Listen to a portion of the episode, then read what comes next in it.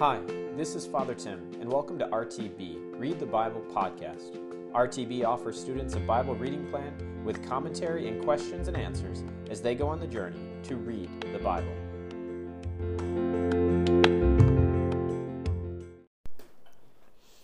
Good evening, everyone. Welcome back to RTB, our first full episode of the semester where we are going to go through the book of Proverbs. And this is a very interesting book, the kind of first book of the wisdom literature, often covered as the kind of introduction to the wisdom literature, or kind of the most basic or the most simple of the book uh, of the wisdom books. Um, and I hope to kind of show that tonight there is a lot more than meets the eye as it relates to the book of Proverbs. But it is also just to kind of right from the start to know it's a kind of a hard book to teach. It's a hard book to say that this is the key message that you want to take out of it, that this is the one thing, or um, perhaps one aspect of this book is the most important. And I think part of the reason for that is at the end of the day, this is a book of moral instruction, and it's moral instruction on the natural law and growth in the virtues.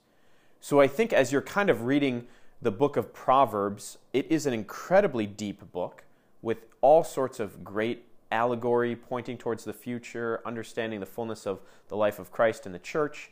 But at the end of the day, it kind of is a book for you personally and your own moral growth, and especially the acquisition of wisdom and fear of the Lord to grow in your own life. Okay? So, with that being said, I'm going to kind of give a take of the book and just um, pick and choose a number of various proverbs in the book, but I could have chosen uh, a great number of other proverbs and focused on a number of other areas. And so you'll start to see, I think, that this is a very uh, rich book that could be read over and over and over again and might kind of hit you in different ways at different times depending on when you read it. Okay? And so, um, as we just talk about the book itself, it's often referred to as kind of the first book of the wisdom literature. And it's sort of that first in that kind of Solomon's trilogy of Proverbs, Ecclesiastes, and Song of Songs. And the book itself opens, the very first line, it says, The Proverbs of Solomon, son of David, king of Israel. And I mentioned last week in the kind of introduction to the wisdom literature that we're going to set all of the wisdom literature in this context of uh, of the Davidic kingdom and in sort of this height of the Solomonic uh, empire or the kingdom, because Solomon is this man known for great wisdom. That he, when he was king of the united Israel, the Lord appeared to him and the Lord said, What do you want of me? And Solomon asked for an understanding heart. Um, that was this specific phrase in the Hebrew, an understanding heart. And the Lord responds is because you asked for wisdom. So to understand this sense of wisdom as an understanding heart, um, that Solomon is himself very much known for wisdom, and so much of the wisdom literature is associated with Solomon. We actually have directly from the Old Testament uh, where it talks about Solomon himself uttering a number of proverbs. So in the book of First Kings, it's one of the historical books, you hear a little bit about how the fame of Solomon was known, and it was spread far and wide that Solomon had this great, great grasp of wisdom, and people would come to witness the height of the Davidic kingdom, to see the great temple, to see the prosperity that Solomon had helped ushered in for the Israelite people. And it says, and amidst all of that, it says in 1 Kings chapter 4, uh, verse 29 God gave Solomon wisdom and understanding beyond measure, and largeness of mind like the sand on the seashore, so that Solomon's wisdom surpassed the wisdom of all the people of the East and all the wisdom of Egypt. And then it says, He also uttered, and this is 1 Kings, verse 4, verse 32. Sorry, chapter 4, verse 32. He also uttered 3,000 proverbs and his songs were a thousand and five.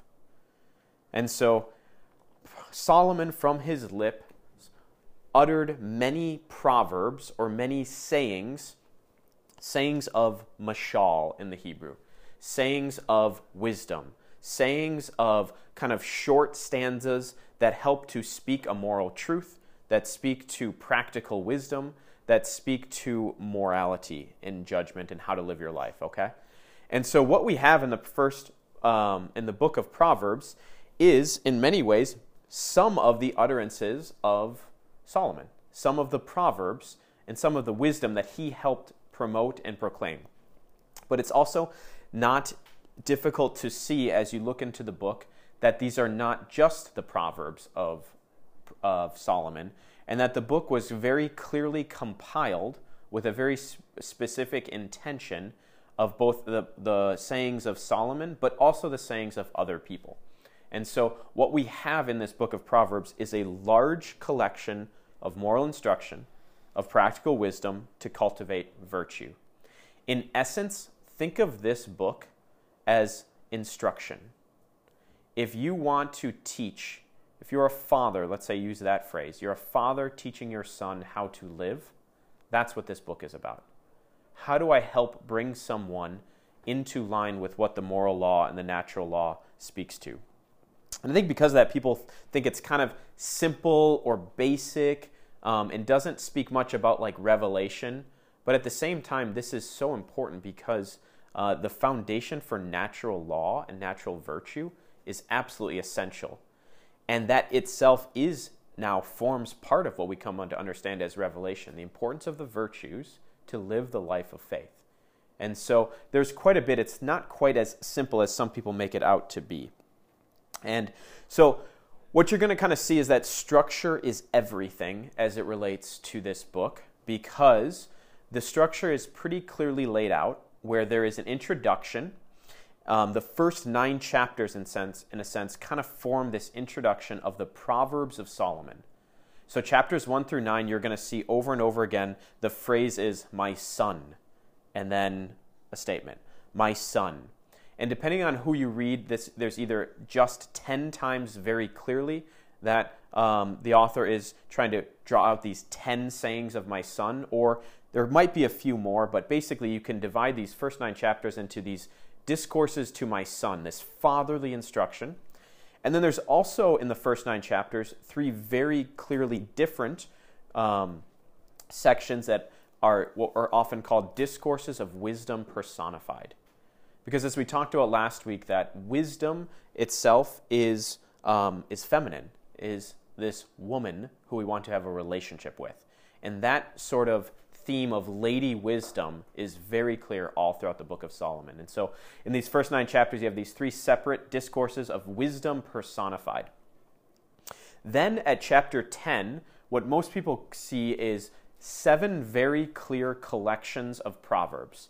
So there's first a collection of Solomon, then a, a collection of just says they are wise sayings, a second collection of the wise, a second collection of Solomon, then there are some other interesting characters that we don't know that much about historically. The collection, The Words of Agur.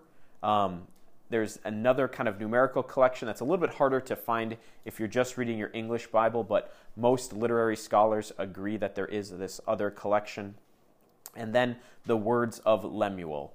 And I'll point those out as we go through the text and on your handout as well. There's a clear, uh, clear distinction of where those different collections.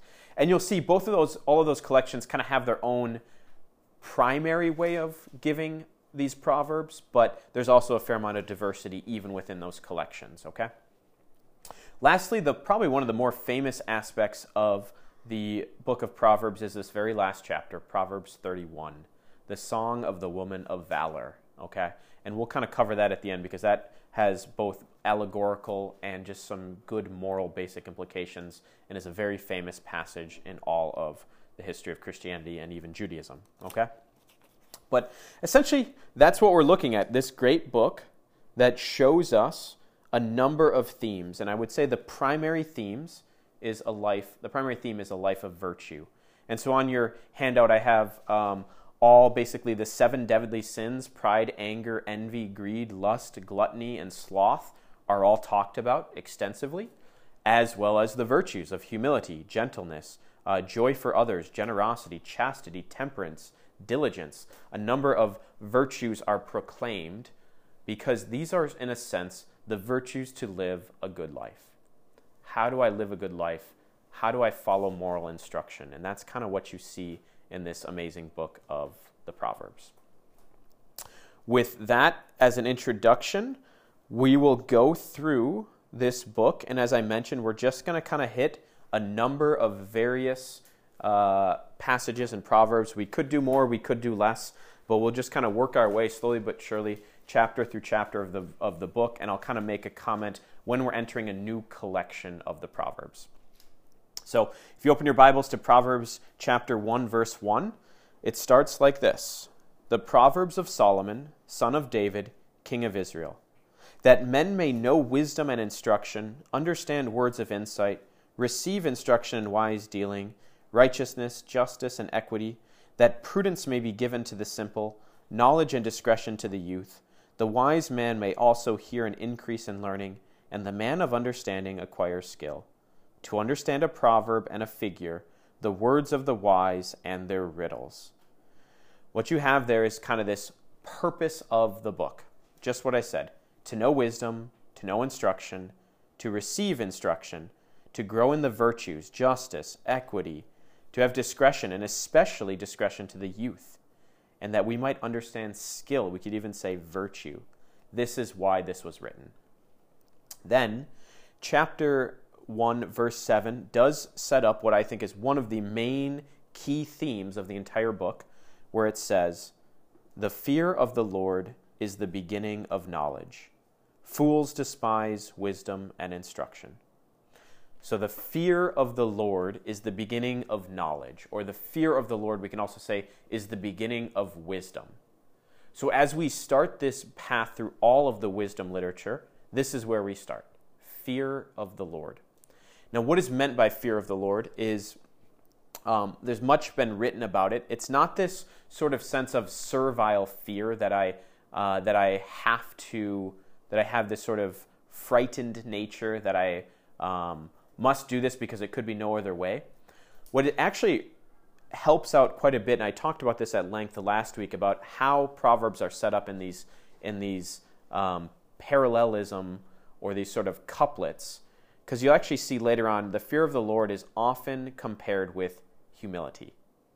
And so a couple will say, the fear of the Lord is this, and humility is this. I'll point it out when we get there. But basically, that the great sense of fear of the Lord is first humility. That this is God, my Father, who I'm placing myself under, and I would not want to disappoint my Father. And so I have this healthy humility, and you can say healthy fear as I approach the wisdom that He is going to give me. Okay? And so to approach this book and approach all the wisdom literature with this sense of humility or this fear of the Lord is very, very helpful. The first chapter continues Hear, my son, your father's instruction, and reject not your mother's teaching, for they are a fair garland around your head and a pendant for your neck. My son, if sinners entice you, do not consent. Okay, so basically, what you then start to see, there's one example of this, my son, and you'll see this phrase com- uh, repeated all throughout the time. And I think that's very important. Many good authors have pointed out how there is this sort of covenantal relationship. It's not just, it's not insignificant that it's a father speaking to a son, especially as we understand this in our Christian context, that we are called to be sons and daughters of God the Father. How does that happen? Through a covenantal relationship that happens at baptism when we become adopted sons of God. And so to think that this is the sort of precursor, this sort of basic natural desire to do good and to avoid evil. And so the first kind of claim towards the Son is to uh, not fall for sin. Then, as we continue, the very first discourse of wisdom personified follows pretty shortly thereafter. So this is chapter 1, verse 20, where it says, Wisdom cries aloud in the street. In the markets she raises her voice. On the top of the walls she cries out. At the entrance of the city gates she speaks. How long, O simple ones, will you love being simple? How long will scoffers delight in their scoffing and fools hate knowledge? Give heed to my, re- my reproof. Behold, I will pour out my thoughts to you. I will make my words known to you. So this is wisdom personified as a woman And this is also very important because you'll see this at the very end of Proverbs 31, the woman of valor, Lady Wisdom. That what Lady Wisdom wants to reveal is her goodness, her truth, her understanding. She is giving this to you. And to enter into a relationship with Lady Wisdom is a beautiful covenantal relationship, which is very different from the relationship of folly that you'll see very shortly. And so we want to choose this good wisdom. We want to follow in this path of knowledge and understanding. You can see, for example, in uh, chapter 1, verse 29, it says, Because they hated knowledge and did not choose the fear of the Lord, would have none of my counsel, and despised all of my reproof. Therefore they shall eat the fruit of their way and be sated with their own devices. For the simple are killed by their turning away, and their complacence of fools destroyed them. But he who listens to me will dwell secure and will be at ease without dread of evil. All right, so wisdom is, Lady Wisdom is encouraging us to listen to her advice. Chapter 2 goes right back again to the father son, my relationship. My son, receive my words. And it goes in verse 5 Then you will understand the fear of the Lord and find the knowledge of God, for the Lord gives wisdom. From his mouth comes knowledge and understanding. I'd mentioned last week that wisdom ultimately is, is a gift of the Holy Spirit, and that wisdom does come from God. There is an uncreated wisdom that sort of participates in the very life of God. Chapter 3 My son, do not forget my teaching, but let your hearts keep my commandment, for length of days and years of life are abundant welfare will they give you.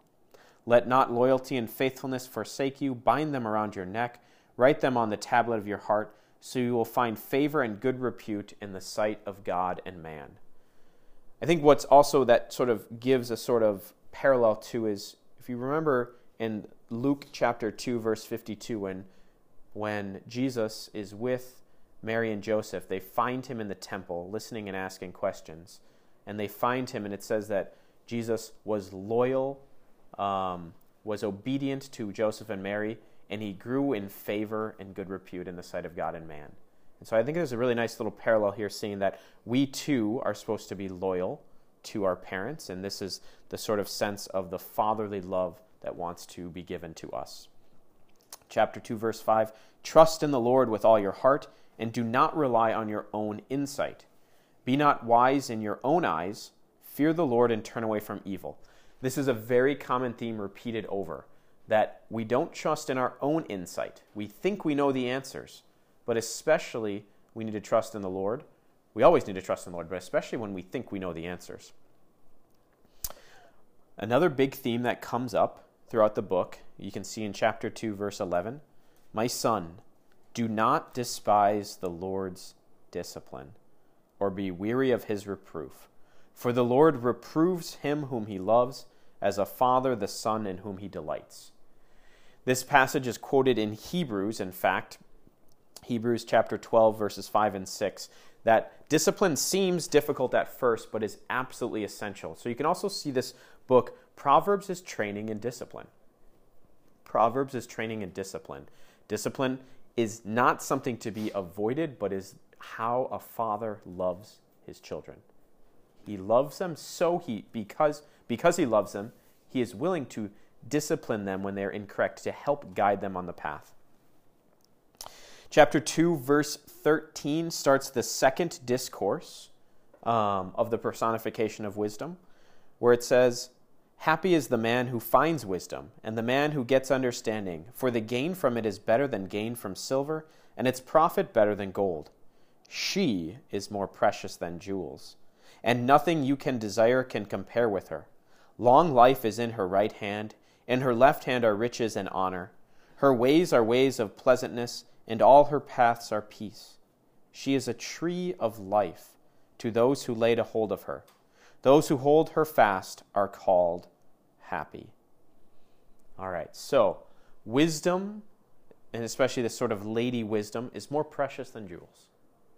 This is valuable stuff to come to understand the truths that God is revealing to us and how to live our lives. And we want to Cling to that. And then this phrase, you'll see this several different times. She is a tree of life. Wisdom is a tree of life. I'm going to take this from um, amazing biblical scholar um, uh, Dr. John Bergsma, because uh, I think it was I, I heard him speak about it, which was just so clear. The idea is if you draw yourself back to the Garden of Eden, if you remember there are two trees in the opening story of Genesis the tree of knowledge of good and evil, and the tree of life. And so the Lord gave them to eat from all of the trees except the tree of knowledge of good and evil, right? And so, how beautiful this is to point out that, well, what did they do? What did Adam and Eve do? They ate from the tree that they, that they should not have eaten at. And did they gain wisdom? No. So, what is the true path of wisdom? Wisdom is, in fact, the tree of life. To gain wisdom, I eat from the tree of life. I don't eat from the tree of knowledge, if that makes sense. So, it's a very interesting, almost paradoxical what we might think. Where is true wisdom found? In this pathway to life, in this tree of life. And of course, um, so many of the early church fathers pointed to the Eucharist as the fruit of the tree of life. Um, wisdom uh, incarnate in our Lord and Savior Jesus Christ. Okay? All right, jumping ahead, because we could go through a lot more. Um, chapter 4, um, humility is also a very, very powerful theme that is drawn throughout pride versus humility. Actually, it'd be chapter 3, verse 34. Toward the scorners he is scornful, but to the humble he shows favor. And so that is actually repeated in various ways in Proverbs and then also in the New Testament letters of James and Peter's that um, that to the proud the Lord withholds grace, but he gives favor or grace to the humble. Okay? So humility is so very important. Chapter 4 then actually talks about the power of wisdom as insight. It says, Hear, O sons, remember again, O sons, or my son, a father's instruction, and be attentive that you may gain insight. It says later, verse 5, Get wisdom, get insight. And so that's another very common theme is that wisdom allows me to get to know the nature of things. It gives insight, sight into something, to know how it's really supposed to work, how it's really supposed to function. Chapter 4 continues about the path of wisdom. Hear, my son, and accept my words, that your years of life may be many. Keep in mind as we go through the, all of the, the wisdom literatures, Proverbs sort of promises this long life. This is the path to a long, this is the path to a good life. Okay? Verse 20 My son, be attentive to my words, incline my ear to my sayings, for they are life who finds them, and healing to all his flesh, that the words of the Lord, the words of wisdom, heal. Very, very beautiful. Chapter 5, we start to see a theme that is very common and is actually um, pretty much carries us to the end of chapter 8, which is we have this beautiful lady, wisdom, but we also have another, um, another woman that we want to be very careful. A woman that can um, lead astray, a woman that could lead us into adultery. adultery. My son, be attentive to wisdom. This is verse five, uh, chapter 5, verse 1. Be attentive to my wisdom, incline my, your ear to my understanding, that you may keep discretion and your lips may guard knowledge. For the lips of a loose woman draw up honey, and her speech is smoother than oil, but in the end she is, a, she is bitter as wormwood, sharp as a two edged sword. And so, this idea of the loose woman, the promiscuous woman, right? This is very much drawn out in a number of ways, and you see that here are two choices to be faithful to Lady Wisdom in the path of virtue, or to live in the promiscuity of, in the folly of the promiscuous way of the world, the way of anger, the way of gluttony, the way of drunkenness, the way of sexual immorality. These are two very, very different um, themes that are addressed. Chapter 6, moving on. My son, if you have been sure, if you have, if you have become surety for your neighbor, have given your pledge for a stranger, if you are snared in the utterances of your lips, caught in the words of your mouth, then do this, my son, and save yourself, for you have come into your neighbor's power. Go hasten and importune your neighbor. So, help for the neighbor, diligence is also talked about quite a bit. He then moves on in chapter 6, verse 6, to talk about laziness and to avoid laziness. The word sluggard is, is often put forward. Okay? Chapter 6, verse 23, it says, The commandment is a lamp, and the teaching a light, and the reproofs of discipline are the way of life. Once again, reiterating that phrase of the importance of discipline, but also this line, The commandment is a lamp. You see that in Psalm 119. Your word, O Lord, is a lamp to my steps, that the path of wisdom provides us a way to walk forward. He later in chapter 6 again uses this phrase about um, adultery with Lady Folly versus uh, life with Lady Wisdom. Chapter 7 continues on. There's one passage that's worth noting, uh, which says, My son, verse 1 through 3, My son, keep my words and treasure up my commandments with you. Keep my commandments and live. Keep my teachings as the apple of your eye. Bind them on your fingers. Write them on the tablet of your heart. So, a clear allusion to the tablets, the commandments of the Lord, written and given to Moses, written by the finger of the Lord. And yet in Jeremiah, it's talked about how the promise of this new covenant will not be written on stone, but will be written on the heart. That this new law of the Holy Spirit to live out these sort of commandments of wisdom must be written on the heart. And if we understand that wisdom being a gift of the Holy Spirit, being from God Himself, um, we understand that, yes, the Holy Spirit dwells in our heart, dwells in our soul, and allows us to live these words of wisdom. Okay, chapter 8, um, we have our third discourse of wisdom personified. It says, Does not wisdom call? I'm going to jump around a little bit. To you, O men, I call, and my cry is to the sons of men. O simple ones, learn prudence, the virtue of prudence. Prudence is wisdom in action, it's practical wisdom. And it says in chapter 8, verse 10 Take my instruction instead of silver, and knowledge rather than choice gold. For wisdom is better than jewels, and all that you may desire cannot compare with her. I, wisdom, dwell in prudence, and I find knowledge and discretion. And so again, wisdom personified is so valuable, more than more than jewels. It continues that kings rule by wisdom. And then wisdom herself, it says in 20, walk, I walk in the way of righteousness and the path of justice, endowing with wealth those who love me and filling their treasures. Okay, wisdom personified. Now, interestingly enough, when you go to chapter 8, verse 22, you have one of the more infamous passages in Christianity, and it was a passage that might seem very inconspicuous to us, but divided Christianity for a long, long time. This very singular passage in Wisdom 8:22 that says, "The Lord created me at the beginning of his work, the first of his acts of old." And so it continues actually without reading that entire sentence. I'll, I'll jump around a little bit from Wisdom 8:22 to 36 hitting a few of the phrases, where it also says, Before the mountains had been shaped, before the hills I was brought forth, before he had made the earth with its field, or the first of the dust of the world, when he established the heavens, I was there. Then I was beside him like a master workman, and I was his daily delight. And now, my sons, listen to me. Happy are those who keep my ways. Happy is the man who listens to me. For he who finds me finds life and obtains favor from the Lord. Okay, so focusing largely on that 822, the Lord created me, you could see that there's a talk about creation of the world and how wisdom is present in creation of the world.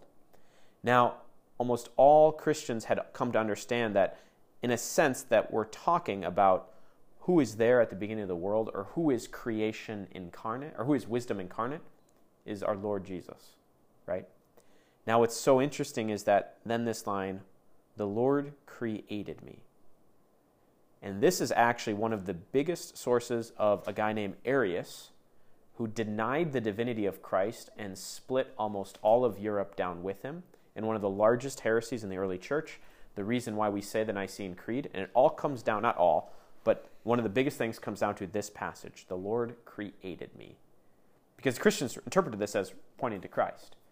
Now, interestingly enough, without getting too deep into the weeds, Um, your translation of created is is a translation. There's certainly an understanding. It's a better translation of acquire. The Hebrew word is bana.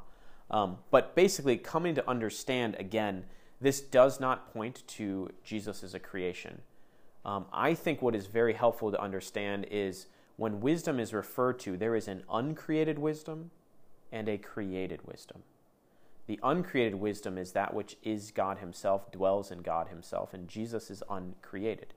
He is begotten by the Father from all time. But especially when we talk a little bit more of this lady wisdom, this wisdom personified, um, I think the Marian images are much more beautiful and much more clear to understand um, this seat of wisdom that Mary is the uncreated wisdom by which, sorry, Mary is, forgive me there, Mary is the created wisdom which gave birth to the uncreated wisdom, okay? But just to know that it's a very interesting thing that this passage, 822, caused great controversy in the life of the church and something you probably uh, didn't know coming into this podcast. Now, moving forward, chapter 9 is when we actually see the end of this first um, kind of introduction, and it really sets up the rest of the book. Because chapter 9 reads like this Wisdom has built her house, she has set up her seven pillars. She has slaughtered her beasts, and she has mixed her wine. She has also set her table. She has sent out her maids to call from the highest places in the town. Whoever is simple, let him turn in here. To him who is without sense, she says, Come, eat of my bread, and drink of the wine I have mixed. Leave simpleness and live, and walk in the way of insight. It's a beautiful passage, well worth meditating on. Wisdom has built her house with seven pillars, and there's a banquet with bread and wine. What do you think that might be referring to? Now, interesting enough, if you're in the Jewish faith, they saw this as pointing to the book of wisdom itself. Because what follows are seven collections of wisdom. Each of these new collections of wisdom points to uh, one of the pillars of the collection. But there's very clear temple and sacrificial imagery here. And so it's talked about the different pillars in the temple of Jerusalem where sacrifices would be made. But for us Christians, we come to understand how very beautiful and clearly this is an allegory pointing to the church, of which the temple pointed to as well. And how is our church built, this house? On the pillars of the seven sacraments. And how, uh, what is the primary sacrament that we focus on so centrally? Where we eat and drink and have the way of life and the way of insight. So it's very clear Eucharistic, and the early church fathers did not miss that Eucharistic imagery. And why, in many ways, this sort of book of Proverbs, then you can kind of see, really takes this new shape in chapter 9 is because then we repeat those phrases that we saw again. Chapter 9, verse 10 The fear of the Lord is the beginning of wisdom, and the knowledge of the Holy One is insight. For by me your days will be multiplied, and years will be added to my life. Okay. So from here on out, we can just go through very briefly the seven collections of wisdom, and this will go much faster than these first nine chapters because what you'll see is that most of the themes that we have already covered or have that exist in the first nine chapters are just repeated in various and different ways in these next seven collections. So the first collection of wisdom runs from chapter 10 to chapter 22, verse 16. So it's by and large uh, the largest collection of sayings for the entire book, running almost a third of it. And these are Proverbs of Solomon, as it says in 10, verse 1. What you find mostly is there, but not entirely, is antithetical parallelism. I mentioned that last time. Antithetical couplets, where it gives a positive example and then a negative example. So it's the positive example and the negative example. The very first example is a wise son makes a glad father. But a foolish son is a sorrow to his mother. So you see, the wise son makes the glad father, but the foolish son is a sorrow to his mother. So you see, you see a mix between the two. So the wisdom of the son, and then the foolish son, the glad father, and the sorrowful mother. And you see this those sort of pairs, the antithetical pairs throughout the rest of that, um, through the large collection. So just to pick a few of these, because um, one of the themes we haven't talked about is a phrase that I found really helpful is temperance of the tongue. To limit your speech. That's a pretty big area that uh, Solomon hits in this part, where he says, He who conceals hatred has lying lips, and he who utters slander is a fool.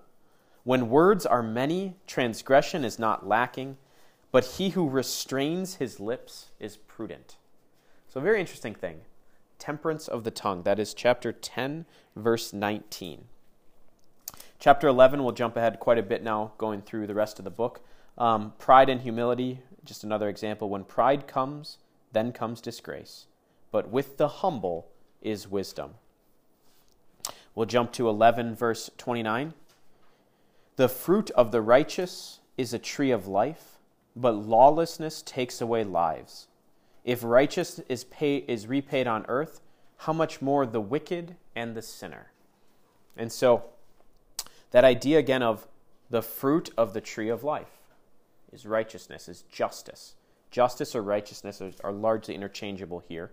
Um, and that there's going to be a certain repayment of righteousness, right? That that if I do well, things can happen according to natural virtue. That's one of the big pushes of this book, which then kind of uh, in Ecclesiastes we see maybe it's not quite as simple, but also this question then the wicked though will certainly be repaid and not repaid well. Chapters 12 through 14 focus on a number of different things, but uh, prudence, discipline, a number of a number of themes, just to pick a couple. The way of a fool is right in his own eyes, but a wise man listens to advice. That's 12, verse 15. 12, 28. In the path of righteousness is life, but the way of error leads to death. Chapter 13, verse 17. One man pretends to be rich, yet has nothing. Another pretends to be poor, yet has great wealth. Um, hope deferred makes the heart sick, but a desire fulfilled is a tree of life. This, again, fruit of the tree of life fulfills our desire. Prudence recommended, recognized again. Chapter 14, wisdom um, builds her house. So, again, this idea of we're building a family, a dwelling, a house. Um, chapter 14, verse 12, there is a way which seems right to man, but its end is the way of death. That prudence really speaks to following the commandments of God to sort of have a distrust for our own instinct.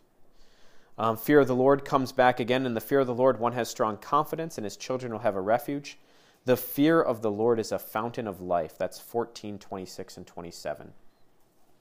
Um, chapter 15, we see correction and discipline, again from the life of the Father.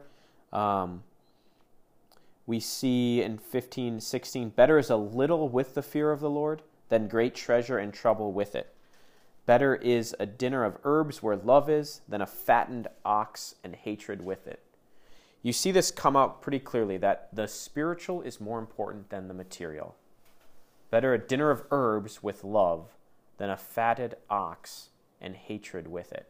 It's a wonderful proverb. Just eating and drinking the finest with lo- without love is silliness. The fear of the Lord is instruction and wisdom, and humility goes before honor. That's chapter 15, verse 33. Again, that's where you see in the pair, fear of the Lord and humility are compared. All right? 16, commit your life, commit your work to the Lord, and your plans will be established. That's verse 3. Verse 16, to get wisdom is better than gold, to get understanding is to be chosen rather than s- silver. Verse 18, pride goes before destruction and a haughty spirit before a fall. It is better to be of a lowly spirit with the poor than to divide the spoil with the proud. Okay, so I'm going to jump quite ahead here as you can kind of see much of this continues, and you can pick and choose um, a wonderful number of themes, topics, ideas um, friendship is kind of brought in in 17, 18, 19. A friend loves at all time, and a brother is born for adversity. Um, to give to the poor and to care for the poor and to be a good friend uh, is also very important in chapter 19 as well. Uh, chapter 20 um, speaks a little bit about purity, among other things. Um, It speaks about honesty, the need to care for your father and mother as well. Uh, chapter 20, verse 29 is a great proverb. The glory of young men is their strength, but the beauty of old men is their gray hair. I think that's a very interesting proverb. That we tend to glorify strength, especially in our youth, but our strength changes, and there's beauty in wisdom, especially the wisdom of um, the wisdom of, uh, of the Lord. Chapter 21, verse uh, 2 and 3 Every way of a man is right in his own eyes, but the Lord weighs the heart. To do righteousness and justice is more acceptable to the Lord than sacrifice. Those themes are repeated in Hosea and the Gospels is um, I desire mercy. I desire covenant fidelity, not sacrifice. Okay. What else do we have? Ah, very funny. People like to point this out. Um, there is talk about uh, ch- careful choice and who you marry. Don't marry a contentious woman, is what it says. Uh, it says in 21:19, it is better to live in a desert land than with a contentious and fretful woman. So again, lady wisdom versus promiscuous, uh, lady wisdom versus lady folly. Um, so uh, I think that's actually really good advice in just the sense of who we marry is very important. Chapter 21 ends The horse is made ready for the day of battle, but the victory it belongs to the Lord. The victory belongs to the Lord. So whatever battles we're fighting, we use instruments, but it but it belongs to the world. The belongs to the Lord. Okay. Continue on now the second collection. Now the next collections are all much much shorter. So the second collection we see is the words of the wise, and that begins on, um, let's see, Proverbs 22, verse 17 through 24, 22. It starts, Incline your ear and hear the words of the wise, and apply your mind to my knowledge. For if you for it will be pleasant if you keep them within you, if all of them are ready on your lips, that your trust may be in the Lord. Where the first collection of Solomon was more the antithetical couplets, these are synonymous couplets by and large. Not always, but generally speaking, they are things, um, for example, do not rob the poor because he is poor, or crush the afflicted at the gate in verse 22. So it's saying the same thing twice. And that's the sort of theme for that section, which focuses on a number of things just counsel and knowledge, the importance of that. Um, Let's see. Discipline comes back again. Fear of the Lord. Definitely um, a concern for temperance. It says in 23, verse 20 Be not among wine bibbers or among gluttonous eaters of meat, for the drunkard and the glutton will come to poverty, and drowsiness will clothe a man with rags. So, clear, clear concern for those sort of things. And in verse 24, again, the wisdom is built a house and understanding it's established. Knowledge the rooms are filled with all the precious and pleasant riches. So many of the same themes, which we certainly could uh, spend time with. Uh, one last one of note 2417 do not rejoice when your enemy falls. Allusions to our Lord telling us to pray for our enemies, all the way back in the Old Testament. All right, collection number three of seven is very short. It's a second collection of the wise, and it just the introduction there in 2423 um, says, These are also the sayings of the wise. And they're very short sayings that speak to honesty um, and diligence, essentially. The fourth collection follows very shortly thereafter, and that's the second collection of Solomon and that's more antithetical couplets, Proverbs 25 to 29. So you actually see that the literary structure of the second collection of Solomon even kind of mimics the um, first section. Um, just a couple of note if you go to chapter 26, verse 11. Like a dog that returns to its vomit is a fool who repeats his folly. That is actually quoted in 2 Peter, that the dog basically, when we meet the Lord, we don't want to turn back to our ways of vice. It's like a dog returning to his vomit, says Peter, and he's drawing on the Proverbs. Another great image is going backwards a little bit out of order, but 25 28. A man without self control is like a city broken into and left without walls. A man without self control is like a city without walls. There's no defenses. It's a great image. Do not boast about tomorrow, for you do not know what a day may bring forth, it says in 27. That also is very similar to the Lord who says, Sufficient enough is the evil for today. Do not worry about tomorrow. Chapter 27, 20, uh, chapter 27, verse 10, I really like. Your friend and your father's friend do not forsake, and do not go to your brother's house in the day of your calamity. Better is a neighbor who is near than a brother who is far away. Spend some time with that one because I, I have reflected on this in other contexts. Better is a neighbor who is near than a brother who is far away. How often, when we in our lives have trouble, we want to go to someone far away? But our Lord tells us to love our neighbors and to make friends with those literally right next to us. Better is a neighbor who is near than a brother who is far away. Great, great proverb. Probably the most pro- famous proverb of all comes in chapter 27, 17. Iron sharpens iron, and one man sharpens another. Okay. Let's jump forward again to the next collection, which is on Proverbs chapter 30. This is the words of Agur, son of Jakeh of Massa. Where is Massa and who is Agur? Much debate, not of major concern for you as you read it. Some people say Massa is northern Arabia, some people say Syria. It's a little unclear exactly. But what happens here is the next two sections are largely numerical proverbs. So there's clear connections to numbers. And you'll see that especially in the next one. But a couple of them, for example, in the words of Agur Two things I ask of you deny them not before me, before I die. Remove far from me falsehood and lying. Give me neither poverty nor riches. Feed me with the food that is needful for me. So he kind of s- claims there are two things to say or four things to say. And sometimes, as I talked about that progressive uh, parallelism, that he says two things but actually gives you three to kind of point out that the third is actually the most important. It is worth noting uh, Proverbs 30, verse 4. It says, I have not learned wisdom, nor have I knowledge of the Holy One. Who has ascended to heaven and come down? Who has gathered the wind in its fists? Who has wrapped up the waters in a garment? Who has established all the ends of the earth? What is his name, and what is his son's name? Surely you know.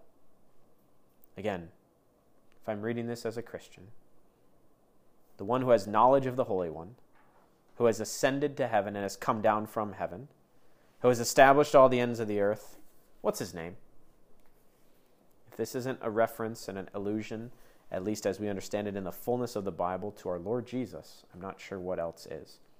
And it's actually a good point to know on your handout, there's a number of sayings and proverbs that speak to the righteous one or to a blessing or to someone who is wise who does this, and you can actually see that in the life of Christ. So I encourage you to take a look at that handout.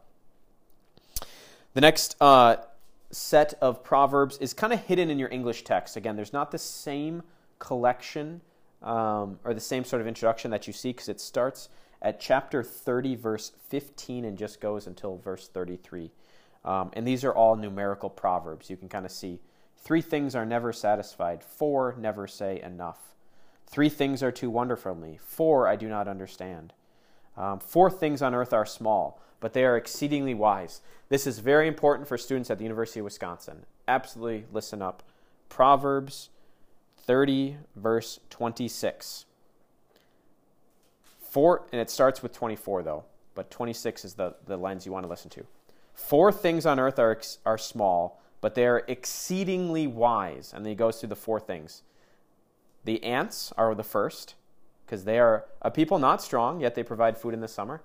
The second thing that is small but exceedingly wise the badgers. The badgers are a people not mighty, yet they make their homes in the rock. So, since this is for St. Paul's Catholic Student Center, know that according to the Word of God in Proverbs, badgers are exceedingly wise. All right. So there you go. Um, a nice reference to curds if we want to fully go to our full Wisconsin heritage. For pressing milk produces curds in verse 33. Okay. A little bit more seriously, jumping back to Proverbs 31, the last collection, the last chapter of the book, come from the words of Lemuel, the king of Massa. And this is kind of beautiful. We talked about the father giving his instruction. The last collection is from Mama.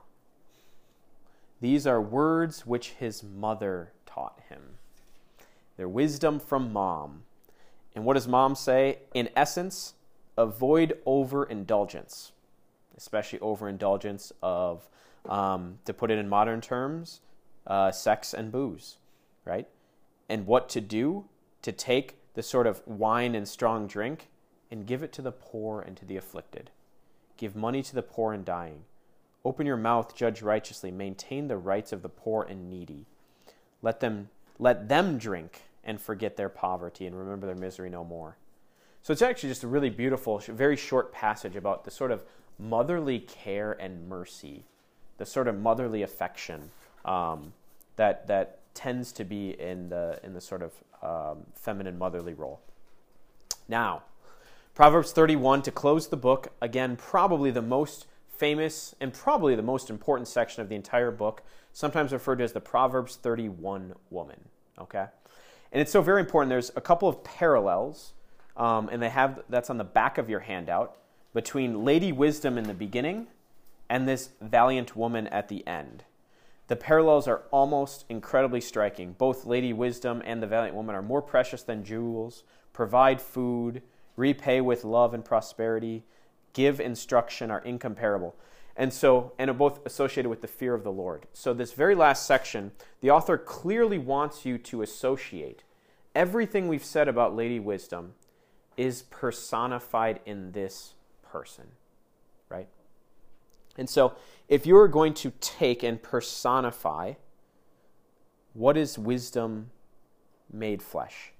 What is wisdom that um, I could give the greatest example? And I think this is very beautiful. He could have chosen a king, a ruler, a leader. He chooses a housewife, a simple woman who does not so simple things. An ordinary life, in a sense, but with absolute extraordinary grace. That it is a wife and a mother that is Lady Wisdom incarnate. And the poem itself, it's actually it's a full poem that starts on Proverbs 31, 10 to 31. And the poem is what's called an acrostic poem, where the first line of each phrase is in the alphabetical order. So it's like the first line starts with an A, the second line starts with a B, the second line starts with a Z, the, sec- the fourth line starts with the, I've already forgotten, A, B, C, D, and it goes through. So this is the noble woman, the woman of valor, the valiant woman from A to Z.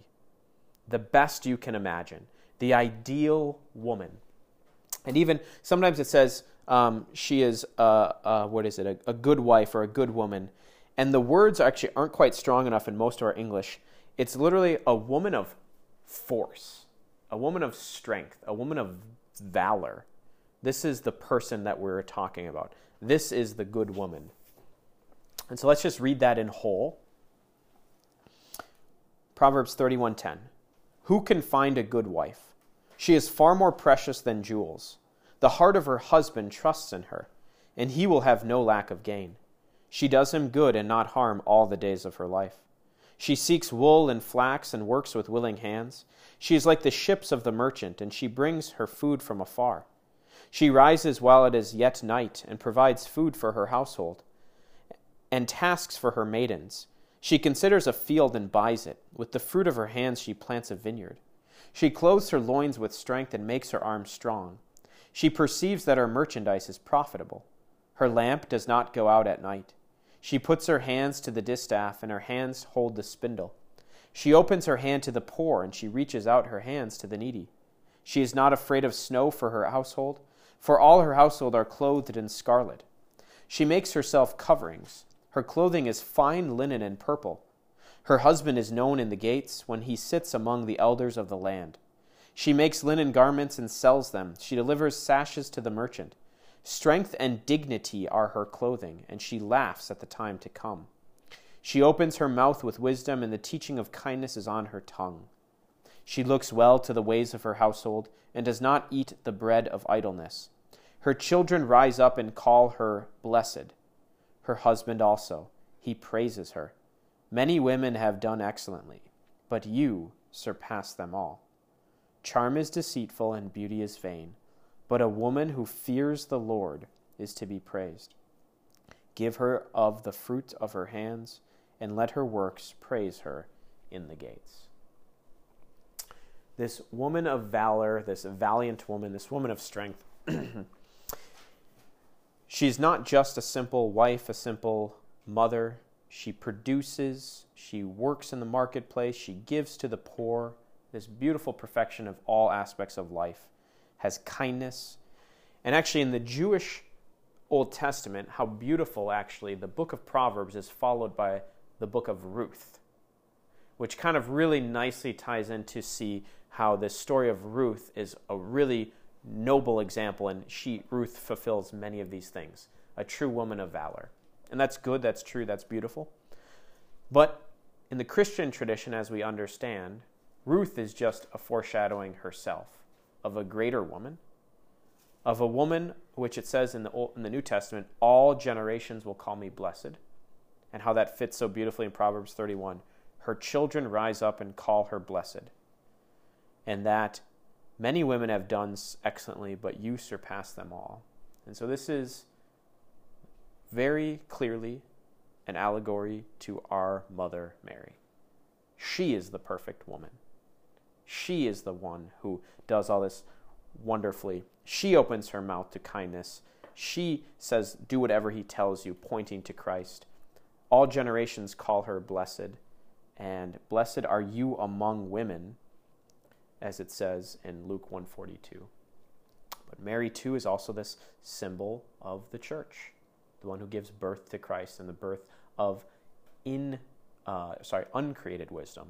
And so, as we look at this sort of final phrase, we just see Lady Wisdom, the woman we want to have a relationship with, is Our Lady. And Lady Wisdom will point us to wisdom uncreated, wisdom incarnate in the full, that is Jesus Christ.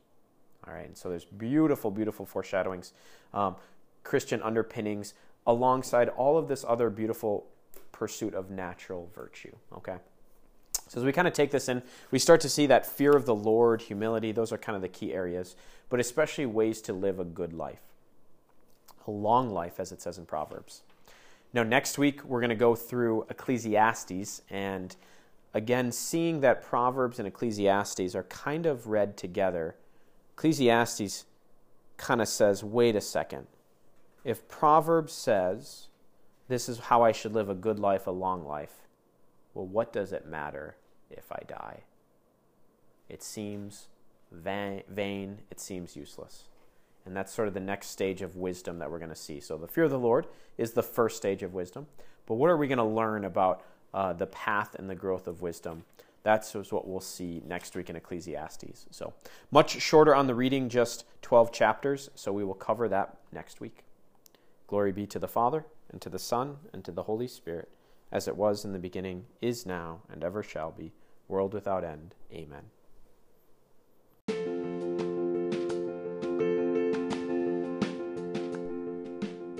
Thanks for listening to this episode of RTB. If you have questions you would like answered on the podcast, you can email them to Father Tim at tmergen at uwcatholic.org. That's T M E R G E N at uwcatholic.org Thanks, and be assured of my prayers for you as you read the Bible.